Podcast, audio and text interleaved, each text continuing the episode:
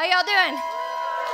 Good? All right. Hey, happy Thursday. Turn to your neighbor and, and just say, oh man, I'm excited about tonight. So excited about tonight. Um, welcome, welcome, welcome. we are so excited that you guys are here. Uh, what a joy to be with you on a Thursday night. Uh, man, I'm excited. I'm excited about this message. In fact, this podium, I, I was like, I, um, it's always like right in the middle of where I want to be when I talk to you. So it's fine. Okay. Um, so, so uh, yeah. I, I mean, has everybody had a decent week? Have you all had a good week? Enjoyed yourself? Awesome. Awesome. It feels good outside, does it not? I love summer.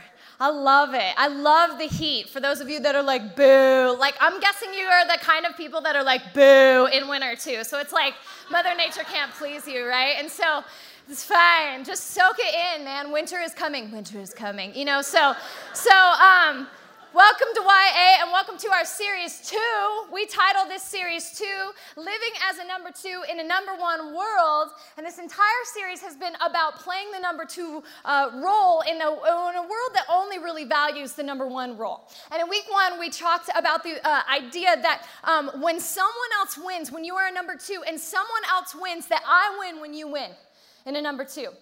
In week two, we talked about the reality that I was built for this. That God designed you, God made you. He didn't make any mistakes. He made no, uh, he, there was no issues when He created you. He knew exactly what He was doing when He fashioned you to be a girl or He fashioned you to be a boy. And He uh, knew exactly what He was doing when He gave you your personality. You were built for this. You were built for this.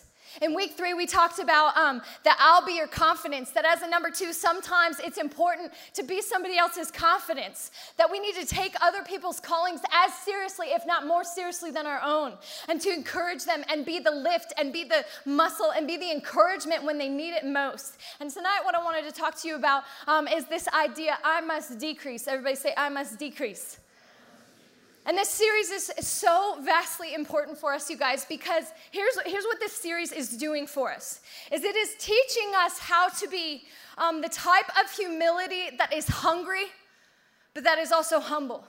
See, because we are hungry, are we not, to live a life that matters, to live a life of um, importance, to live a life of power and effectiveness. We want to build God's kingdom. We want our life to matter. We are hungry for our life to matter. This is something that binds every single human being in here together with one another, is that you were designed by God for your life to matter. We are hungry for our life to matter. And yet, right now in society, we do not know the virtues and we do not know the character that it takes for um, to sustain that type of a call, the type of call that is powerful. And power for power's sake is self destructive. If you don't believe me, ask Lucifer. And so we need to know what it means to be hungry for our life to matter and yet to wield it in a way that is completely humble. We need to be hungry and we need to be humble. This is what this series is all about. And Paul, um, one of the greats of the faith, he says this in First Corinthians, and he was somebody who was hungry for his life to matter, but who also knew how to wield that with humility. And he says this I do all things for the sake of the gospel, everything that I may share in its blessings. Do you not know that in the, in, in the race that all the runners run, every single Christian is going to run the race, and yet only one will win the prize? Run in such a way as to win the prize. Everyone who competes in the games goes into strict training, and they do so to get a crown that will not last, but we do it Christian, to get a crown that will last forever. Therefore, do, I do not run as someone running aimlessly, and I do not fight as a boxer beating air. No, I strike a blow to my body that I may make it my slave, so that ever, after I have preached to others, I myself will not be disqualified. What Paul is saying here is, I want my life to matter. I want for every hit that I take for the kingdom to hit it its exact mark. I don't box like a boxer beating air. I don't run aimlessly in my life. I have a point to my life. There is an intention to my life. I am hungry for my life to matter. And yet, we know this from Paul's life that his life was nothing about himself, it was completely about the Lord Jesus. And so he wielded it with humility. With such amazing humility. The Bible says this in Matthew 5 that the meek shall inherit the earth. Do you know what meek means? It means power under control or power under humility. And God says this about us children. He says, if you will figure out how to live a life that is hungry with intentionality, but is wielded in humility, you will inherit the kingdom. And so I don't know about you, but that's the kind of life I want to live tonight. That's the kind of life I think every single one of us wants to live tonight to be hungry and to be humble. And I titled tonight, I Must Decrease. And so let's bow our heads and ask God to be here. God, we thank you so much for tonight. God, I thank you for every single person that's in here. And God, I pray um, that by your Holy Spirit, you would just envelop this room, that there would be mountains of life change in here, that God, that your Holy Spirit would be on display, that your goodness, your greatness would be on display, that there would not be a person that walks out unchanged because of your goodness and your greatness. God, we long to know you even more than we know you currently. And everybody said, in Jesus' name, amen. All right, how many of you in here, uh, you feel as though you have a gift from God? Raise your hand. You have been given a gift. Awesome. We talked a lot about giftings here at Red Rocks Young Adults. We talk a lot about giftings here at Red Rocks, all right? And um, the giftings and the callings of God are irrevocable. We believe that everybody has been given a gift um, in God, by God, in His creation of you, that you have been created for good works in Christ Jesus. We talked about this at Red Conference, that we are to fan into flame the giftings of God. And y'all, I have a gift. Um, I do. I have a gift, and it is from God. And that gift is matchmaking. And, um, and it is a gift that I, I use. And listen to me, listen to me. There have been many marriages that have happened because of me, okay? Here at Young Adults and, and beyond. We will be on retreats and, and I'll just be like looking over everybody. And, and you might know a matchmaker or somebody with the gift of matchmaking because they're either like your grandma, you know, or someone who's really no, like nosy, you know what I mean?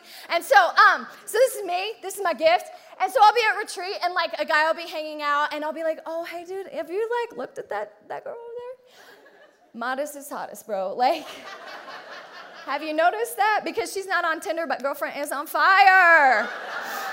You know? She loves the Lord. loves God, you know? True story, true story. I worked with a girl here at Red Rocks, and um, she was so awesome. And I remember distinctly talking to her one day, and I was like, Yo, Amy, yo, yo, yo, what about that dude, Eric? And she was like, She's like, but she said it in the nice way, and she's like, oh no, I mean, I only think of him as a friend, right?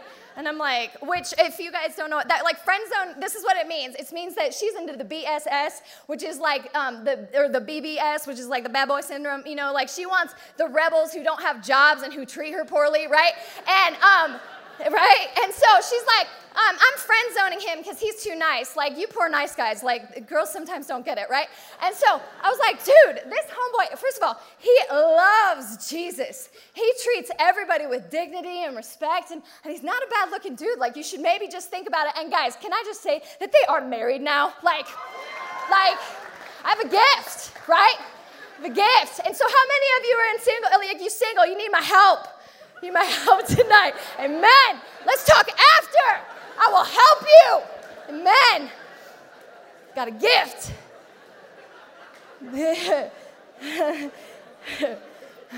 no, but seriously, seriously, I love seeing people come together. I love seeing people, I love seeing two godly people come together because you guys, this is what we were designed for by our Heavenly Father. Two people who love Jesus to come together and to reflect Christ in His church. That's what we were built for. It's beautiful.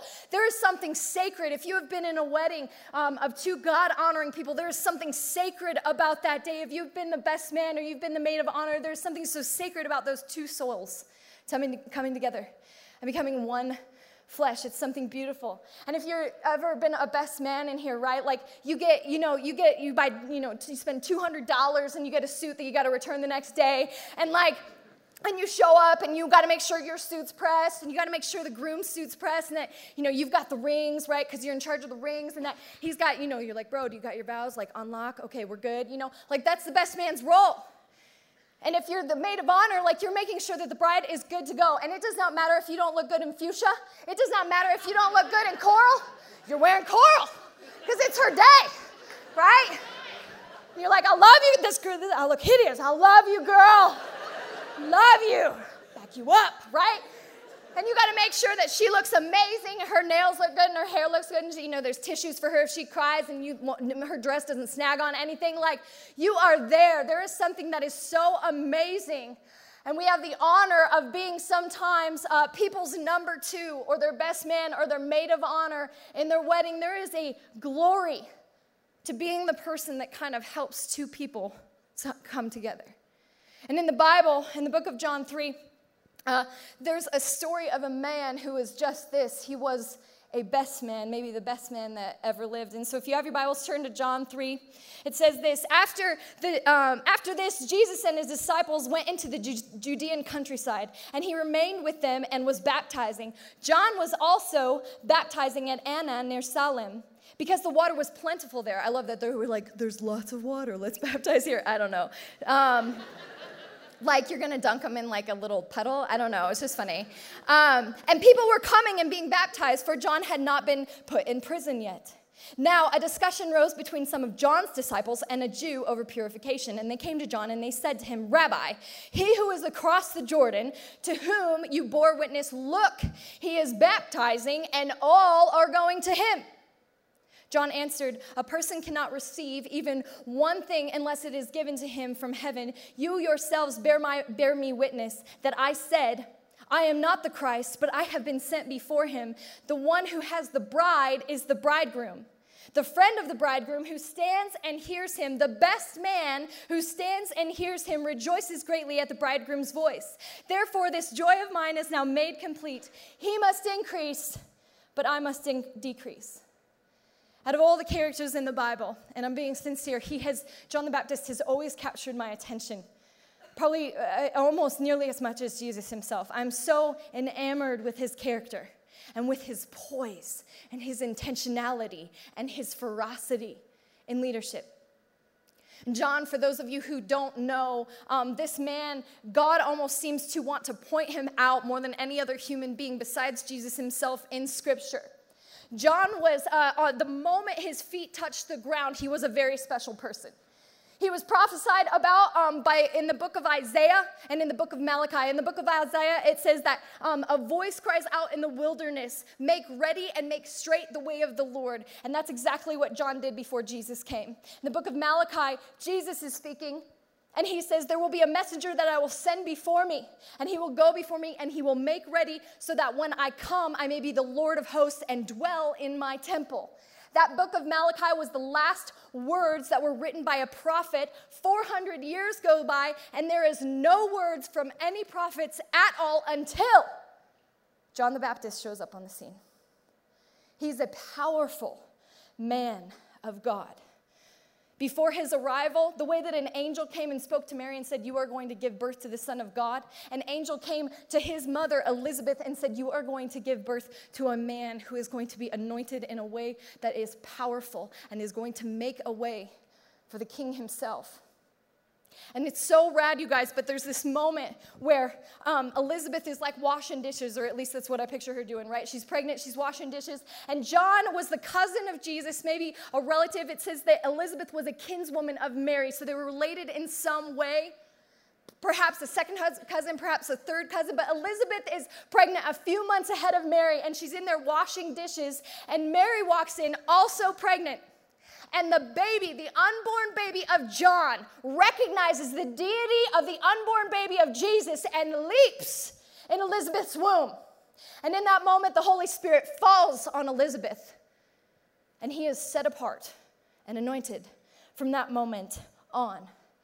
Do you remember the moment, church, where Jesus walked in the room and the Holy Spirit fell in your life and you were never the same? Do you remember that moment? Do you remember the moment where he came in and maybe, you know, it, it, that season for you after you got saved where you'd be laying on your face in prayer or you'd be in a room in prayer and Jesus would enter the room and his, his spirit would be over you like a cloud or you would be in worship and your heart would explode at the glory of God. I wonder tonight, do you remember what it's like? The very first time Jesus walked in the room and the Holy Spirit fell on you. What was that like for you? Because for John, it changed everything about who he was. The moment the Holy Spirit fell, it altered him, and he was changed forever. He became extremely focused and laser intentioned towards the kingdom and towards the purposes of Jesus. And make no mistake, John was set apart in his effectiveness and in his intentionality in his life. There was no one like him. He was completely different. The Bible said that he wore camel's hair and that he wandered the wilderness by himself, that he was Essene, that he took a Nazarite vow, that he was completely different. He was so otherworldly. And just the way that Paul said, when I, in my life, when I take a hit, when I punch, when I shoot an arrow, there is an intentionality and there's a focus, and I do not miss. John was the same way. And I believe it's because he knew why he was here. And there's so many people, church, that do not know why they are here. There's so many people, there's some of us in the room that do not know why we are here. There's people all over the world. This is the greatest question of all humanity. Why are we here? This is why Purpose Driven Life is the greatest, one of the greatest selling books of all time because the subtitle is, of his book is Why in the World Am I Here? And people are like, This is, I need this. Why am I here? But, but John knew, he knew exactly why he was here. And he was so focused that he became um, almost obsessive, right? I mean, picture this, picture this. He wore camel's hair. And so I picture his disciples coming up and being like, oh, hey, John, hey, hey. Um, so, so people are starting to talk, man, um, about the camel hair and the leather and stuff. And hey, hey, cotton, it's like the new rage, bro. Um, I don't know if you ever thought about it. And no, okay, John, it's cool. Um, it's fine. You know, or like, oh, John, you know, um, it's awesome that you're like eating honey and you're like feeding on bugs, but that you're starting to scare the kids and on. No, don't want to talk about it? All right, John. Like, John was so focused. I don't think it was that he was trying to be a Jesus freak or he was trying to be out there, he was trying to be different. He was so focused that I honestly think he didn't even think about his hair or about his looks or about what he ate. He was focused. He knew why he was here, and people took note of him. And they said, This is the prophet some people called him the baptizer, which is where we get the denomination of the Baptist. He is the baptizo, he is the baptizer, the prophet.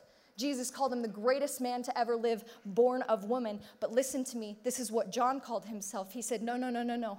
I am the best man.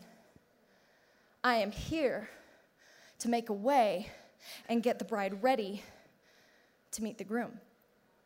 This is my job. This is my role. And he knew exactly who he was. And that is why his life had so much intentionality. He says this uh, after Jesus and his disciples went up to the Judean countryside, he remained there and was with them baptizing. John was baptizing.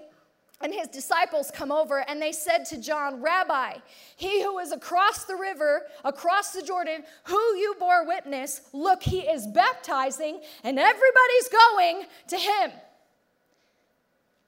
And John is on the countryside. You need to understand, understand this. John has become a man of, of, of recognition. He has become a man of repute. People are calling him the second coming of Elijah, which is a big deal. That's like some like tech up and comer right now in 2017, and people are like, oh, dude, he's the next Steve Jobs. And he's like, you know? you know? Or like, oh, it's the next, you know, Mark Zuckerberg. And he's like, yes, him and my millions, right? Or it's like, you know, there's some up and comer basketball player, and I don't watch basketball, but, you know, like, and people are like, he's the next LeBron James, or he's the next, like, Michael Jordan, you know? And he's like, of course I am. Or like, maybe there's like a preacher who's amazing and who's just ripping it up in America, and they're like, oh man, he's the next Billy Graham. That's what they're saying about John the Baptist. They're like, he's Elijah come back from heaven. He has recognition. He has clout. And his disciples come to him and they're like, yo, yo, yo, yo, yo, this is your show, John. This is your deal, John. This is, you're the one with the clout. And everybody's going over there. And aren't pastors like this? Aren't ministries like this? Aren't churches like this in America? Right? We see people get up from the pews and maybe go to another church and we're like, what are those people doing? Getting up and going to worship Jesus somewhere else? or someone leaves a ministry and it's like, oh man, they're getting, they're, you can see what they're doing? worshiping Jesus in another location. Is what pastors are saying, what ministers are saying, what people are saying are exactly what John's disciples were saying. Like, hey, those are our followers. And John's like, whoa, whoa, whoa, whoa. We are the ones that introduce the followers to Jesus. They were never our fathers, followers, and we were never the bridegroom. I know my role, and it's the best man. John answered them and he said this A person cannot receive even one thing unless it is given to him from heaven. You yourselves bear me witness that I said, I'm not the Christ. I've been sent before him. The one who uh, has uh, the bride, the one who has the followers, is the bridegroom. The friend of the bridegroom who stands and hear him, hears him rejoices greatly at the bridegroom's voice. Therefore, this joy of mine is now made complete. He must increase, but I must decrease. He's saying this word, I am the friend of the bridegroom, or I am, I am the best man. The Hebrew word for it is a shoshpin the best man in Hebrew culture. And back then, uh, a Hebrew wedding would last a week. I mean, it was this gigantic celebration. And the bridegroom, his only job was to get his home ready for his bride. Sound like heaven, anyone? Okay. That's his only job. That's it. And the, the shashpin, his entire job was to prepare the wedding. It was to order the cake. It was to get the guests all set up and make sure that you got the silverware and the stuff and the food and make sure that Aunt Shirley is sitting next to someone that she likes. Like, that is your job as the best man to make sure that that wedding goes off like a firework. I remember the very uh, first time that um, I was a maid of honor, well, the very first time and the last time, but I was a maid of honor for my sister's wedding. And um, it was such an exciting time because I love my sister. I was so pumped for her, right? And I remember I showed up the wedding day and I had this present for her, and I was like, oh my gosh, like, I'm so excited for you, Chris. And like, you know, and here's this gift. It's like, you know, for your honeymoon. And, and in walks another bridesmaid. And she's like, Krista, I have a gift for you. And it's like a really like expensive gift. And I'm like,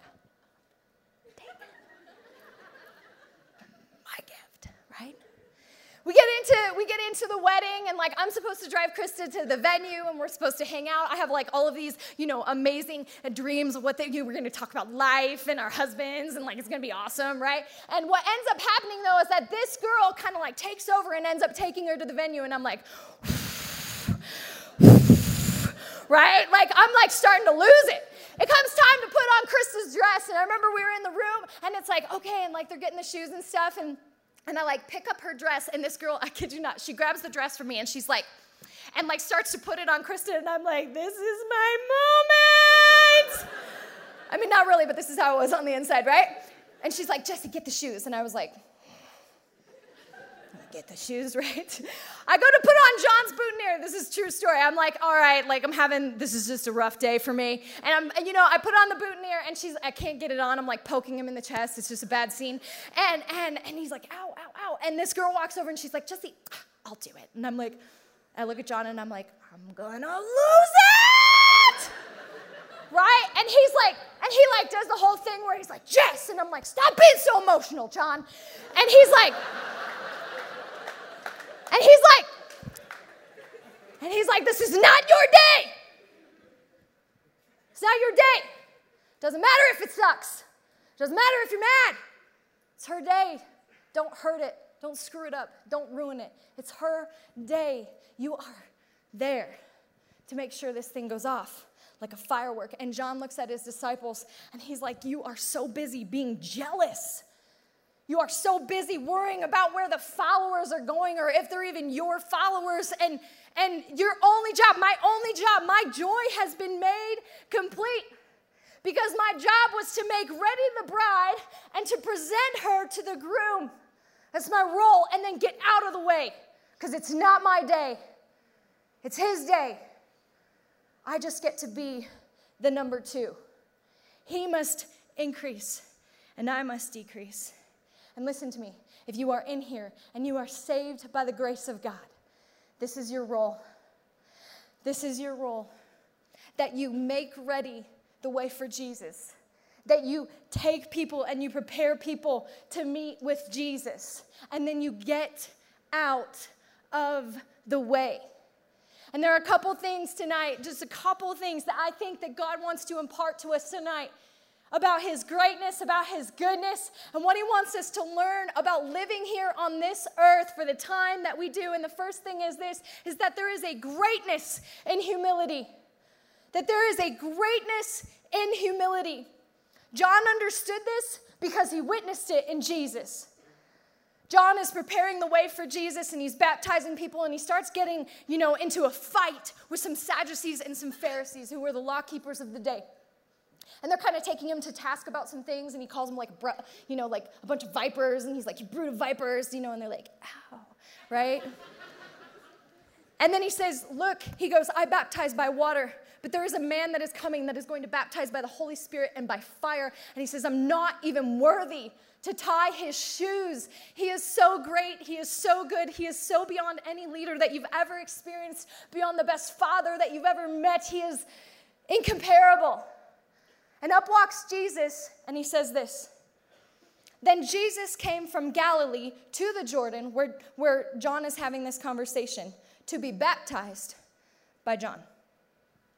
Okay, are you kidding me? John is just getting done saying, I'm not worthy to tie his shoes. And John, or Jesus walks up and he says, Hey, John, um, can you baptize me? And he's like, No, bro, no. I need to be baptized by you. Like, I need to be saved by you. Like, and, and Jesus says, John, John, this is how it's supposed to be. I'm being obedient to my Father. This is to fulfill all righteousness. I need you to baptize me. And I picture John just being like, okay, like, this is crazy. But all right, man, like, and he walks out into the water with Jesus. And I've pictured this in my mind's eye and I've wept over it. It should shock us, church. He walks out and wades out into the water with Jesus. And I picture him putting one hand behind Jesus' back and then one hand over top of his arms. And then Jesus kind of allowing the full weight of his body to fall into John's arms. And Jesus dips him under the water and back up. And in this moment, we are witnessing something that is so humble, something that is so close, that the God of the universe, who knew no sin, became a baby and was raised by a human mom and let a sinful man baptize him in order to fulfill all righteousness. There is no one like our Jesus. There is no one like our God. There is no one that comes this close. There is no one that is this humble. His humility is unmatched and unparalleled. He was the King of kings and the Lord of lords, and yet he regarded equality with God as something not to be grasped, but he let it go and he became a human. He was raised by a very young and probably um, very new mom. He humbled himself to the point of allowing himself to be baptized by a sinner. He is unmatched in his humility. And John saw it all. And so his disciples are coming to him and, they're like, John, John, John, disciples are going over there and they're being baptized by Jesus. And John's like, Bro, I know a God who is more humble than any, any being I could have ever possibly imagined. And so I will do in likeness as he does. I will humble myself. Are you kidding me? I'm going to do the exact same thing. And listen to me, Christians, this is our role that we may decrease, that he may be magnified. That all of our power, all of our followership may turn into decrease, that it may turn into increase for Jesus. See, don't buy into um, maybe the temptation that you need to increase in influence for Jesus to increase in influence. That's not what John said. He said, I must decrease that you must increase. I must decrease that Jesus must increase. This is uh, the way that John the Baptist worked, and this is how I think that it could work in today's society if we worked hard enough at it. Like if I were to be truly like John the Baptist, this is kind of what my Instagram account would look like right now. Like if I was Jess the Baptist, right? I would have no followers, Because all I did was talk about the God that saves me, the God that I know, the God that I meet with on Thursday nights, and the God that I meet with in my bedroom, the God that comes so close that He, he overwhelms me, the God that saved me, the God that's with me, the God that's for me. And people are like, oh, this girl's cool, but I'm gonna go follow Jesus. And then Jesus would have this Instagram account where every single human being, that's all Charlotte, every single human being on earth, 7.3 billion people. The God, uh, God says this He says, I desire all people that none should perish, but that all should come to saving knowledge of our Lord Jesus Christ, that every single one of them would become his follower. Listen to me. Jesus, because of his humility, because of his humility, the Bible says that he is now given a name that is above every single name, that there is no one like him, and that at some point every single knee past, present, and future will bow to his name. We don't need to be superstars. Chris Kane says this Christianity doesn't need another superstar. It already had its superstar. He came 2,000 years ago. His name is Jesus. That's not our role. We are not the bridegroom, we're the best man. It's not our show, but we get the privilege of in power introducing someone to Jesus and getting out of the way. He must increase, and we must decrease. And so, church, if you are in here tonight and you are talented, the higher your talent, the more your talent, the more of the need for decrease. The bigger your role, the greater your role, the more your need for decrease. The greater your opportunity right now, the greater your need for decrease. The more that people are starting to look to you and are starting to praise you, the more your need for decrease. There is a greatness, church, in coming low. And John understood it. Do we? And the second thing is this the supremacy of salvation. The supremacy of salvation. For John, the Spirit fell on him as a babe and he was never the same. He was focused and poised and intentional at every turn of his life. Do you remember, church, when you met Jesus for the first time? I mean, do you remember where you were when he found you? Maybe you were knee deep in depravity. You were tasting everything that the world had to offer, and yet you still felt empty Maybe for you, you were so neck deep in sin, you were so lost, you were so hopeless, you felt so abandoned, and He showed up and His Spirit fell, and you were never the same. For me, I was 16 years old and I was dying in my own perfectionism. I was absolutely drowning in it when Jesus found me. On the outside, I had everything going for me, and on the inside, I was hanging on by a thread. I had an eating disorder. I was dying on the inside when he found me. And he saved me from me. This week, I talked to my friend Will, who works on staff here. And I was like, dude, tell me about your life before Jesus. And he said, oh my gosh, like it was hopeless. I had no hope. I would wake up every day and I would hope that in the night I passed away. I had resigned to the fact that my life was drugs and addiction and that this was going to be my life until the day I died. I thought about suicide all of the time, but I was too scared to try it. I was lost. And by God's grace, he ended up getting arrested and was in a jail cell when Jesus came. And he said, Are you done, Will, with you? And Will said, I'm so done. I'm so done with me. And he's like, Then follow me. I'll be your number one, and I'll be your hope. And he said in that moment, he was filled with hope and ambition. For the first time in his life, peace. God saved us from ourselves.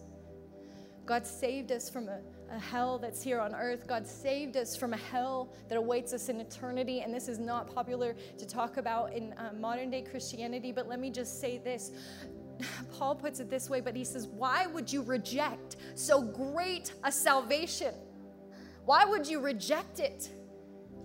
we think about life in 80 years. Listen to me. There is something that is beyond that that lasts forever. Do you know where you're going tonight? It is important. And I'm not saying this in a way of condemnation. I am saying this in a way of enlightenment. Jesus said, or Paul said, How could we reject so great a salvation? He didn't just save me from me, He didn't just give me heaven forever where I get to commune with Him. And listen to me, I taste and see that the Lord is good. I can't wait to spend eternity with Him. But listen to me. He also sent His Holy Spirit. He gave us grace and unmerited favor that everything that belongs to Jesus now belongs to me. You know what grace is? It's me not getting anything that I do deserve and us getting everything that we do not deserve. This is what we have in Christ Jesus. You are now in Christ and Christ is in you. You are not just saved, but you are now risen with Christ. You are seated at the right hand of Christ. Every property, every spiritual blessing in the heavenly realms belongs to you. You you have the gifts of the Holy Spirit. You are gifted with peace and patience and kindness and gentleness. And listen to me, there is an entire world that does not know. Does not know. They wake up every day and they work a job they hate, making money for things they do not like or do not need to live a life that they wish they were not living and they don't know this God. And John was so focused. He said, This is my life. This is my life. I have one focus. I have one goal. I have one intentionality. And it is to take someone's hand and to get them ready and to say, Oh, there's somebody I want you to meet. I want you to meet the man that's been waiting forever for you, your bridegroom.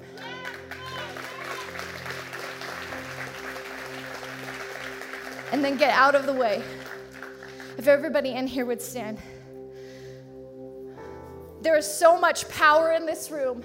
There is so much gifting in this room. There is so much goodness in the, this room. And God just wants you to know that tonight His goodness is going to release in you in a new way, that His greatness is going to break chains in you in a new way. And I'm believing tonight that there is just two different questions I'm supposed to ask, and to ask them boldly in light of what we talked about, and in light of the righteousness of God, the goodness of God, and the greatness of salvation. And the first thing is this If you do not know Jesus tonight, and you do not know his saving grace, let me, let me explain to you.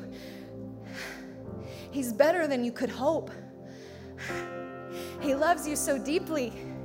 He went to heaven to prepare a room just for you. He came to earth for you. He would have done it if it was just you. And tonight, if you are in here, I'm not going to have you raise your hand, but if you are in here and you want to receive Jesus for the very first time, would you just come down to the front? And I would love to pray for you. Amen. Amen. It's all right. Don't be scared.